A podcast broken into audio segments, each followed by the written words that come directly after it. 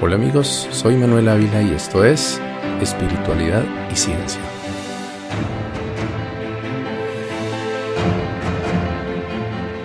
Continuamos el relato de mi camino espiritual y este es tal vez uno de los más importantes en él. Se llama Paula. Manu tiene un gran corazón, pero todavía le falta para terminar de sanar esa cadena que trae desde que se reveló, dijo una de las voces de mujer. Otra añadió, ahora sí puede conocer a su compañera espiritual. Espérate que vea la que tenemos para él. ¿Monita como a él le gustan? Sí, pero esta es bien guerrera. Lo estaba esperando, pero así como estaba, no se le iba ni a acercar. Como era de esperarse, las anteriores palabras que recordaba de mi liberación con el yajé hacían parte de los mensajes proféticos que recibí aquel sábado de octubre de 2009 que más emoción me causaban. Los enredos del corazón habían sido al fin y al cabo una importante motivación para la decisión de buscar la curación con la medicina. En los años anteriores, desde mi llegada de Santa Marta, había estado buscando sin mucho afán, a decir verdad, una compañera de vida con quien pudiera cumplir mi sueño de formar un hogar, no solo para mí, sino también para mi hija Ana María. El problema era, al parecer, que mis sueños y mis instintos iban por caminos distintos. Las mujeres que atraía a mi vida reflejaban más mis gustos y anhelos de diversión, pero no realmente un verdadero interés por construir un proyecto de vida.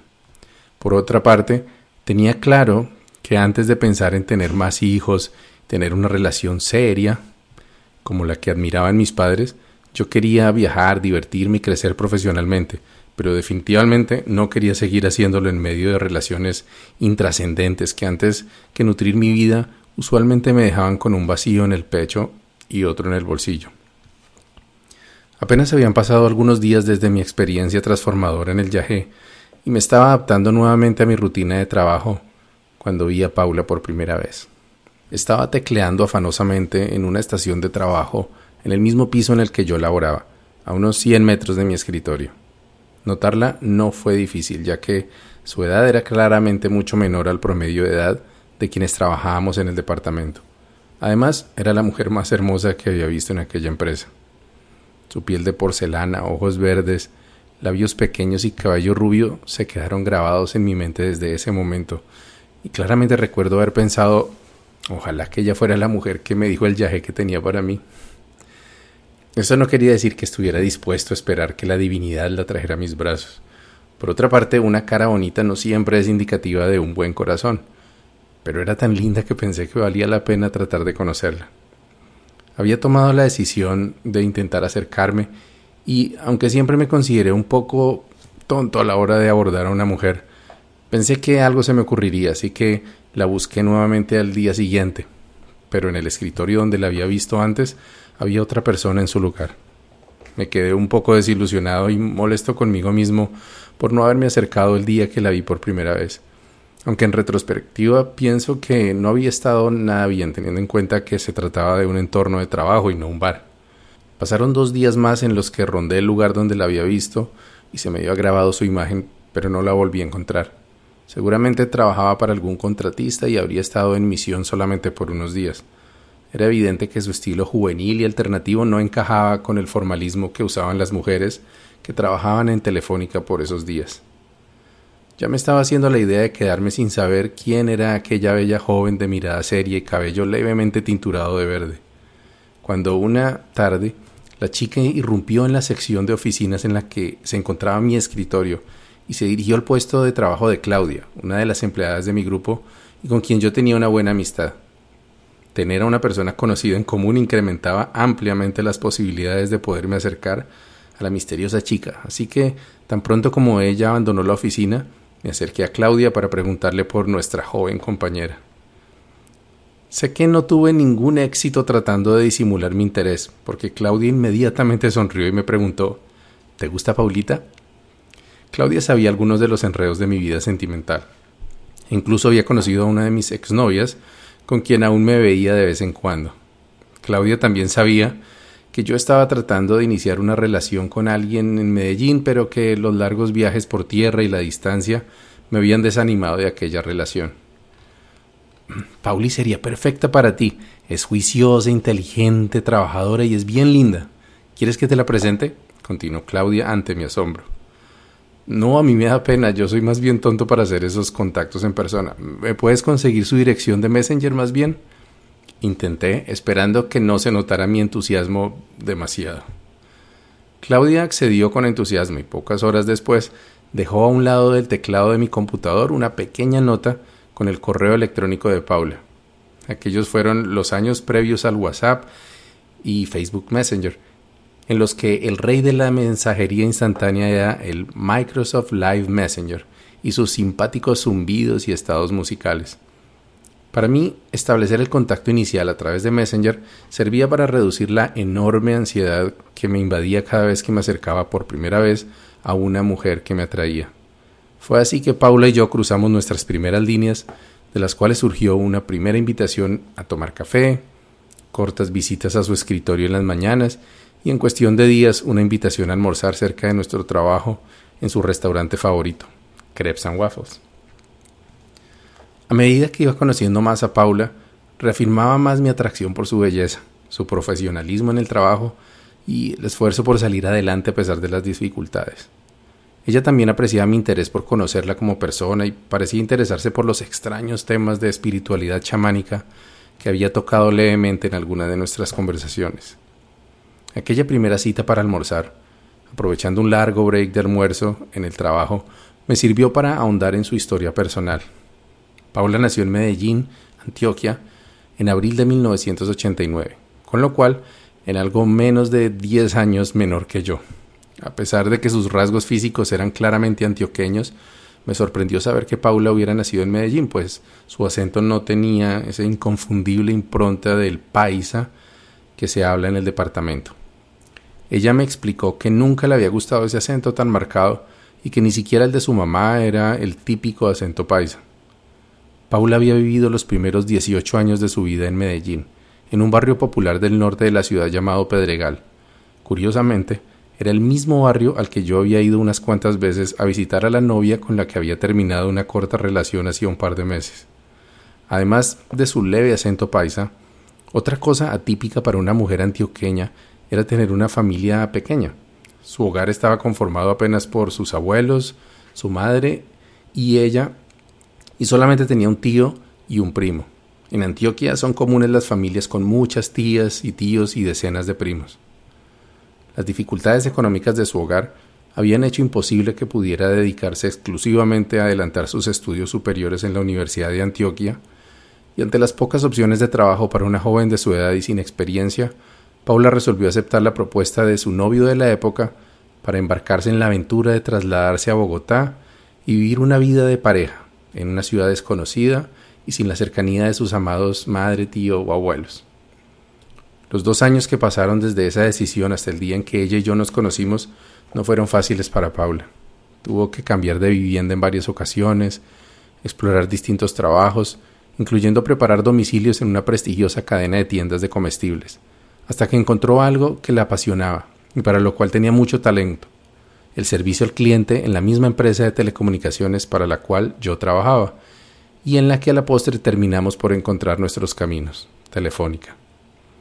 Paula trabajó para esta empresa a través de varios contratistas y logró hacerse notar por su disciplina, gran conocimiento de los temas técnicos y en especial por su habilidad para tratar con clientes difíciles, para quienes siempre trataba de encontrar una solución a sus problemas. De hecho, por su sobresaliente desempeño, Paula fue elegida entre cientos de agentes de servicio al cliente para realizar pruebas de usuario a una importante aplicación que la empresa trabajaba para lanzar a producción en los siguientes meses. Al tiempo que se esforzaba por sobresalir en su trabajo y quizás algún día convertirse en una ingeniera de telecomunicaciones, como ya alguno de sus supervisores le auguraba, Paula sabía que tenía que obtener un título profesional y para ello se matriculó en la universidad. Así que con solo 19 años, Paula estudiaba, trabajaba, sostenía un incipiente hogar y apoyaba a su madre en la distancia. Con todas estas responsabilidades a cuestas, no era de sorprender que su situación económica se encontraba en una situación precaria. Había tenido que suspender sus estudios, había acumulado algunas deudas y desde hacía rato tenía que sacrificar muchas de las diversiones que los jóvenes de su edad con más privilegios podían disfrutar. Por otra parte, y tampoco sorpresivamente, su vida sentimental no estaba en su mejor momento. Ya habían pasado las mieles del romance, se habían revelado los verdaderos caracteres y la inexperiencia de ambas partes había causado sus destrozos, algo que yo conocía demasiado bien. Con todas estas circunstancias en contra, Paula había decidido rendirse de seguir intentando forzar una vida en Bogotá, que a pesar de ser una ciudad que la había cautivado, no le ofrecía la seguridad y el calor familiar que la esperaban en Medellín. No puedo negar que cuando escuché esta decisión sentí el impulso de tratar de convencerla para que se quedara. A lo mejor yo podía ayudarla de alguna manera, brindarle apoyo para que pudiera independizarse y salir adelante. Finalmente era claro que se trataba de una mujer responsable e inteligente que encontraría la forma de subsistir sin necesidad de tener que soportar una relación tóxica. O bueno, tal vez teniendo una mejor relación conmigo. Quizás empecé a decir algo, pero entonces sobrevino en mí una conciencia que no habría tenido dos semanas antes, cuando aún no había tenido mi liberación gracias al yagé. Me di cuenta que nuevamente estaba pensando de forma egoísta, en mi propia gratificación por encima de la de los demás. La verdad era que para Paula las cosas serían mucho más fáciles con el apoyo de su familia que sola en una ciudad de ocho millones de habitantes. Así que me mordí la lengua y en vez de darle esperanzas basadas en tenerla a mi disposición, Traté de escuchar cuáles eran sus sueños, qué él haría feliz. Me di cuenta que su familia era un factor decisivo en su decisión, así como el temor de enfrentar una vida sola por primera vez. Pero a la vez Paula se encontraba más a gusto viviendo en Bogotá que en Medellín y sobre todo amaba su trabajo en Telefónica. Entonces me arriesgué a hablarle del viaje. Le conté mi experiencia, sin entrar en detalles que pudieran asustarla demasiado, y le hablé de Mara. Le sugerí que hablara con ella, antes de comprar sus pasajes de regreso a Medellín y que con seguridad Mara le ayudaría a sentirse mejor con cualquier decisión que tomara. Con esta propuesta y la promesa de que lo pensaría, terminó nuestra primera cita. En el camino de regreso no hablamos más sobre sus problemas, sino sobre nuestros gustos opuestos o en común. Interpreté un par de gestos y preguntas de Paula como una muestra de leve interés por mí, lo cual me mantuvo motivado. Pero lo que me hizo feliz fue sentir que mi cambio en el viaje, aunque reciente, era real. Mis prioridades eran diferentes. Estaba viendo a una bella mujer como una persona antes que como un objeto y había antepuesto sus intereses a mis antojos. Era un buen comienzo. Paula accedió a ir conmigo a casa de Mara el siguiente día. Después de terminar nuestra jornada laboral, estaba un poco nerviosa y creía que no había nada que pudiera cambiar su decisión para partir hacia Medellín, pero aún así le intrigaba saber ¿Qué podría mostrarle la misteriosa planta amazónica de la que ya había escuchado en varias oportunidades. Mara fue tan dulce y asertiva como lo había sido conmigo, escuchando la historia de Paula y haciendo preguntas importantes. También utilizó sus péndulos de la misma forma en que lo había hecho conmigo, y de forma similar le recomendó tomar yagé lo antes posible. De hacerlo, podría aclarar sus emociones y pensamientos y estar segura de que tomaría la mejor decisión para su vida. Coincidencialmente, ese mismo domingo habría una nueva ceremonia de yagé en la mesa, tan solo dos semanas después de mi primera toma, y Mara estaría allí, apoyando a dos pacientes que la habían contratado para acompañarlos durante su viaje. Paula, quien sintió una conexión inmediata con Mara, tal vez por su experiencia compartida de haber partido muy jóvenes y solas a buscar un mejor destino en la gran ciudad, accedió a postergar su decisión hasta después de regresar de la toma de yagé ese fin de semana. Yo, por otra parte, había hablado ya tanto sobre el viaje con familiares y amigos que un primo y su esposa se habían interesado en vivir la experiencia y se anotaron para asistir a esa misma ceremonia, con la ventaja adicional que podíamos ir todos en el carro de mi primo e incluso pasar la noche anterior en la población de Cachipay, que queda cerca de la mesa. De modo que por segunda vez emprendí un viaje hacia lo desconocido en compañía de otro hombre y dos mujeres. Esta vez mi acompañante no sería mi hermana, sino la bella joven rubia de ojos claros que sin saberlo me había cautivado desde un escritorio de telefónica. El ambiente era propicio para la amistad y la trivialidad, pero no para el flirteo, por lo que yo aparqué mis intenciones románticas y me limité a ser un buen amigo y buen guía para la experiencia que podía ser potencialmente traumática. Esa noche, en la casa campestre de la familia de mi primo, pudimos seguir conversando sobre nuestras vidas y pude sentir lo importante que había sido para ella encontrarse con personas que le demostraban cariño y preocupación genuina, algo refrescante en medio de la situación que se encontraba viviendo. Ese domingo, 15 de noviembre de 2009, me encontré nuevamente de pie entre un círculo de personas que acudían a la medicina del yagé, frente al Taita Fernando y sus ayudantes, quienes consagraban la ayahuasca con cantos y viento de guaira. A mi lado se encontraba Paula, quien mantenía sus manos juntas y la cabeza inclinada hacia el piso. Ya me había contado que la espiritualidad no era su fuerte y que en general no creía en dioses ni religiones. Además, detrás de su apariencia delicada y delgada figura se escondía una rebelde fanática del death metal que no dudaba en exteriorizar su fuerte carácter cuando sentía la menor amenaza. No había visto en su rostro más que un par de sonrisas, pero yo tenía la intuición que después de ese día florecería sobre esa fachada gris una gran alegría.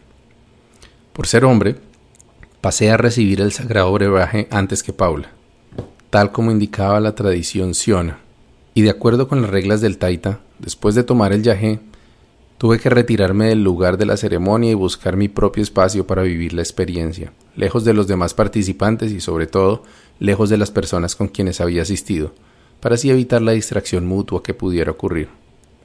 Me alejé caminando con mi espalda cubierta por una sábana delgada. Esta era una de las recomendaciones que Mara nos había hecho para evitar las picaduras de mosquitos y las quemaduras por el sol, que en esa parte del continente pueden sufrirse durante los doce meses del año. Me sentía tranquilo a pesar de saber de antemano las aterradoras visiones y sensaciones que podían presentarse, porque sentía que ya había dejado atrás esos demonios que me habían causado tan traumática experiencia. Lo que siguió siendo igual de difícil para mí fue tratar de soportar las ganas de vomitar demasiado rápido y mantener el viaje en mi organismo al menos los 20 minutos que Mara me había aconsejado. Al igual que la vez anterior, deambulé caminando lentamente por la parte norte de la finca, respirando profundamente hasta que logré controlar las náuseas. Entonces me senté en posición de flor de loto y comencé a meditar.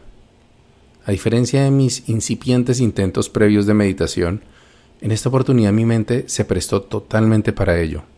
Cerré mis ojos y me limité a sentir el cálido viento en mi piel, los aromas frutales y de inciensos, los sonidos de las aves que revoloteaban sobre mi cabeza.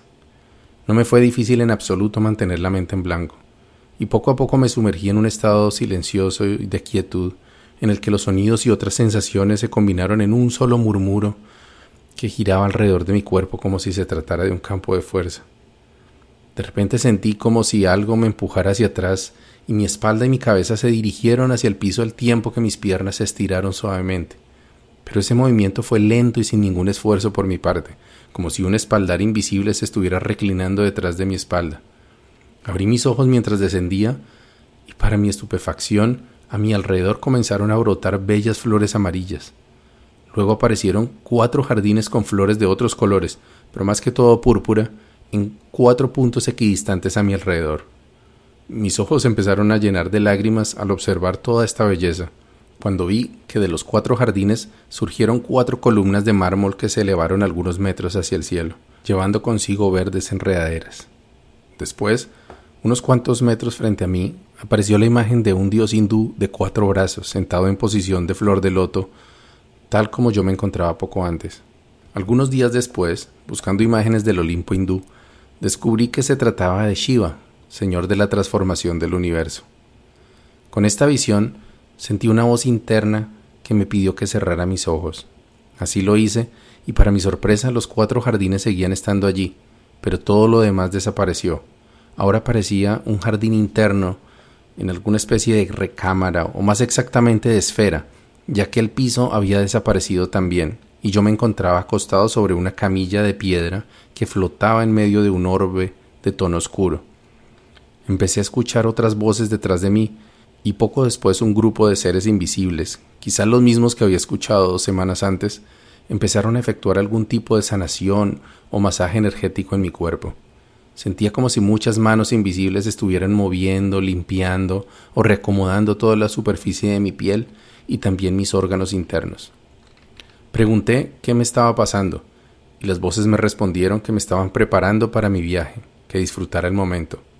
Así lo hice y puedo decir que aún lo recuerdo como una de las experiencias más sobrecogedoras y placenteras de mi vida.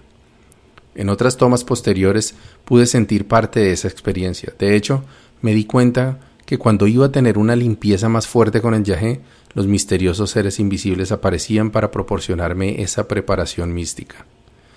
Algunas veces la preparación solamente duraba un par de minutos y otras veces probablemente un par de decenas de minutos. Algunas veces pude percibir otras cámaras de preparación de diferentes tipos, pero siempre esféricas y con una mesa flotante en el centro.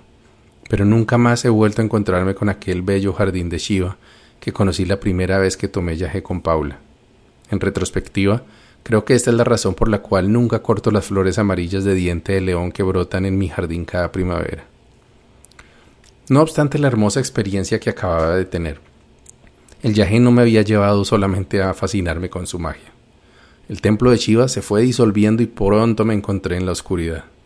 Esta vez no hubo demonios ni voces tétricas, pero mi mente empezó a viajar con mucha lucidez a momentos de mi vida que no recordaba de forma consciente, especialmente en mi niñez. Me hallé nuevamente en el cuerpo de un niño de tres años llorando de rabia por haber sido castigado y pensando las peores cosas acerca de mí mismo y de mis padres. Luego viajé a momentos agradables de juego con mis hermanas en la finca de mis abuelos, pero aún con más claridad recorrí rincones de casas y habitaciones que ni siquiera recuerdo haber conocido en mi vida, sitios llenos de dolor y tristeza, cuartos miserables donde estaba con hermanos y hermanas que no conozco, temiendo la llegada de un padre cruel y maltratador. Me encontré ya como adulto con un grupo de personas realizando rituales oscuros, quizás magia negra, en los cuales yo era una especie de receptáculo para ser poseído por un tenebroso demonio al que estaban invocando. Todas esas extrañas escenas que sentía como parte de mi propia vida empezaron a generar en mí una auténtica desesperación. Abrí mis ojos tratando de recuperar la cordura que sentía que se me estaba yendo, pero las imágenes me perseguían y cada vez que me dejaba llevar por el viaje viajaba un nuevo episodio retorcido de sufrimiento humano. Busqué ayuda a mi alrededor, pero no la encontré, así que Hice acopio de valor y traté de retomar el control respirando profundamente. Mis piernas temblaban espasmódicamente y mis tripas empezaron a apretujar. A lo lejos escuché varias personas vomitar y pedir ayuda. Alguien lloraba y alcanzaba a escuchar las voces de Mara, Fernando y sus ayudantes emitir cánticos o tratar de tranquilizar a los yagenautas. Las escenas macabras fueron dando lugar a figuras grotescas de demonios, cruces al revés y estrellas de cinco puntas invertidas. Entonces escuché claramente a Paula vomitar con mucha violencia. No sé cómo supe que era ella, pero estaba seguro, y luego pude confirmar que así era porque Mara estaba con ella y le estaba ayudando a pasar por ese angustioso trance de la mejor forma posible. Por mi parte, me sentía desesperado, abandonado por Dios y nuevamente con miedo a morir. Entonces sentí ganas de gritar de nuevo pidiendo ayuda como la primera vez, pero no quería que Mara dejara sola a Paula, así que pedí ayuda internamente. Dios mío, ayúdame, no quiero esto, no quiero más sufrimiento. Al cabo de un rato, una voz dentro de mí me dijo, no estás solo, estoy contigo, pero tienes que ser fuerte y soltar las cadenas que cargas. Empecé a buscar dentro de mí y poco a poco fui encontrando esas cadenas me di cuenta que albergaba un fuerte resentimiento por mi padre, no reciente, sino de infancia, por su actitud recia conmigo y su forma a veces dura de reprenderme. Pensé en otras cosas como mi facilidad para mentir y manipular a las personas y otras, entre comillas, oportunidades de mejora. En este caso, igual a la vez anterior, solo cuando identifiqué el mal que me estaba causando sufrimiento, algo se abrió en mi vientre y un chorro de vómito marrón se proyectó de mi boca. Luego vino otro y otro, y mientras vomitaba, solo podía pensar en Paula y en esa voz que me había hablado. Sabía que mi tarea principal estaría con las mentiras y con mi padre, pero quería que Paula estuviera bien, que sacara de su pecho toda esa tristeza que había sentido en ella desde que la conocí. Vomité hasta que se formó un nudo en mi estómago y ya no pude sacar nada más. Entonces caí inconsciente sobre un costado. Mi mente volvió al silencio y no sé cuánto tiempo pasé en profundo descanso cuando sucedió.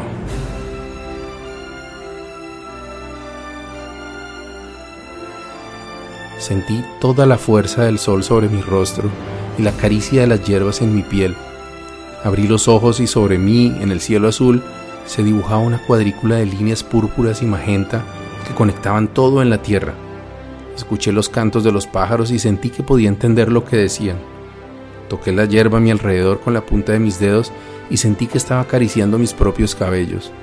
Empecé a reír con lágrimas en los ojos porque había recordado. No era yo, nunca he sido yo. Soy la tierra misma, la selva, el cielo y el mar. He estado eternamente jugando a crear y destruir universos, mundos y humanidades. Me pregunté a mí mismo por Paula y yo mismo me respondí, tu esposa está bien, tu hijo está bien. Entonces dije, ¿tu hijo? ¿Eres tú quien me ha hablado, hijo? Sí, respondió la misma voz que me había dicho poco antes que no estaba solo. Soy el fruto de tu amor con Paula. Pronto estaré con ustedes. Entonces abrí mis ojos apenas comprendiendo todo lo que acababa de pasar. Habían sido sin duda algunas de las experiencias místicas más sagradas que había tenido hasta ese momento, y lo que me acababa de revelar era algo demasiado importante. Entonces mi mente humana ya estaba reconectándose, así que pensé que no habría ninguna manera de que yo le fuera a confiar semejante profecía a una mujer que apenas había conocido dos semanas antes. Seguro pensaría que estaba loco. En medio de mis cavilaciones, apareció la silueta de Mara de pie a mi lado, preguntándome, ¿Cómo estás, Manu? Bien, Marita, esto estuvo muy fuerte. No me dio tiempo para preguntarle por Paula cuando me dijo, Tu novia está bien, eso sí vomitó hasta el primer tetero, pero tiene muchas ganas de verte. Mara me ayudó a poner de pie y me llevó a una hamaca amarilla que estaba guindada entre dos árboles de mango. Espérala aquí, ya te la traigo. Mi mente empezó a funcionar a mil revoluciones cuando vi a Paula sonriendo que se acercaba a mí, caminando lentamente con la ayuda de Mara. Le hice espacio en la hamaca para que se sentara a mi lado y nos abrazamos con fuerza. Paula me agradeció por haberla llevado y me contó que había sido una experiencia muy dura para ella, especialmente la parte del vómito. Sintió que se estaba muriendo y vio cosas horribles. Me contó que entendió que tenía que dejar de escuchar esa música densa que solía escuchar todas las noches antes de dormir y que había visto cosas muy lindas también. En ese momento pensé si sería posible que ella hubiera visto las mismas cosas que yo vi sobre nuestro futuro. Todo caso no sería nada relacionado con tener un hijo conmigo. Ambos tanteamos el terreno para saber si podíamos revelar nuestros secretos con tranquilidad, así que cuando surgió de mi corazón, la miré a sus bellos ojos verdes y le dije, yo vi que tú y yo somos pareja espiritual, que vamos a ser esposos y vivir muchas experiencias bonitas juntos. Ella me tomó de las manos y me dijo, yo también vi todas esas cosas y otras todavía más locas. Yo también vi algo más grande todavía, le dije. ¿Cuál no sería mi sorpresa cuando me respondió? Entonces también viste a nuestro angelito. Así es. Y nos besamos como dos almas que se reencuentran después de un largo viaje. Hoy, casi 11 años después de ese maravilloso día, aún me transporto de vez en cuando a esa hamaca para revivir el momento más místico, romántico y mágico de mi vida, que cada 15 de noviembre recordamos y celebramos como nuestro día de había un pequeño detalle que aún debíamos resolver. Paula todavía vivía con su novio, o bueno, ahora exnovio, y no tenía nada en Bogotá más que un amor que acababa de nacer y una familia espiritual que la acababa de adoptar. Pensé para mí, bueno, pues si ya Dios nos metió en estas, nos tiene que echar la mano. Yo vivía con mis padres desde que regresé de Santa Marta tres años atrás y no tenía la intención de enviar a mi futura esposa y madre de mis hijos a vivir sola en un hotel. Así que hice un nuevo salto al vacío, tomé mi teléfono, llamé a mi mamá, quien al oír mi voz se sintió aliviada, pues sabía lo dura que había sido mi experiencia anterior. Cuando me preguntó cómo me había ido, solo le dije, pues mami, resulta que Paula es mi pareja espiritual, tenemos un futuro brillante juntos y hasta pudimos ver al hijo que vamos a tener juntos. Así que quiero pedir tu apoyo para que Paula viva con nosotros mientras encontramos un lugar para ella. Mi mamá guardó silencio por unos segundos y luego me dijo con convicción, Hijo, si eso es lo que tú deseas, sabes que tienes mi apoyo. A veces, solo a veces, el universo parece alinearse y juntar todas las piezas para que un momento sea perfecto y quede inscrito en la eternidad. buen camino y buena brisa.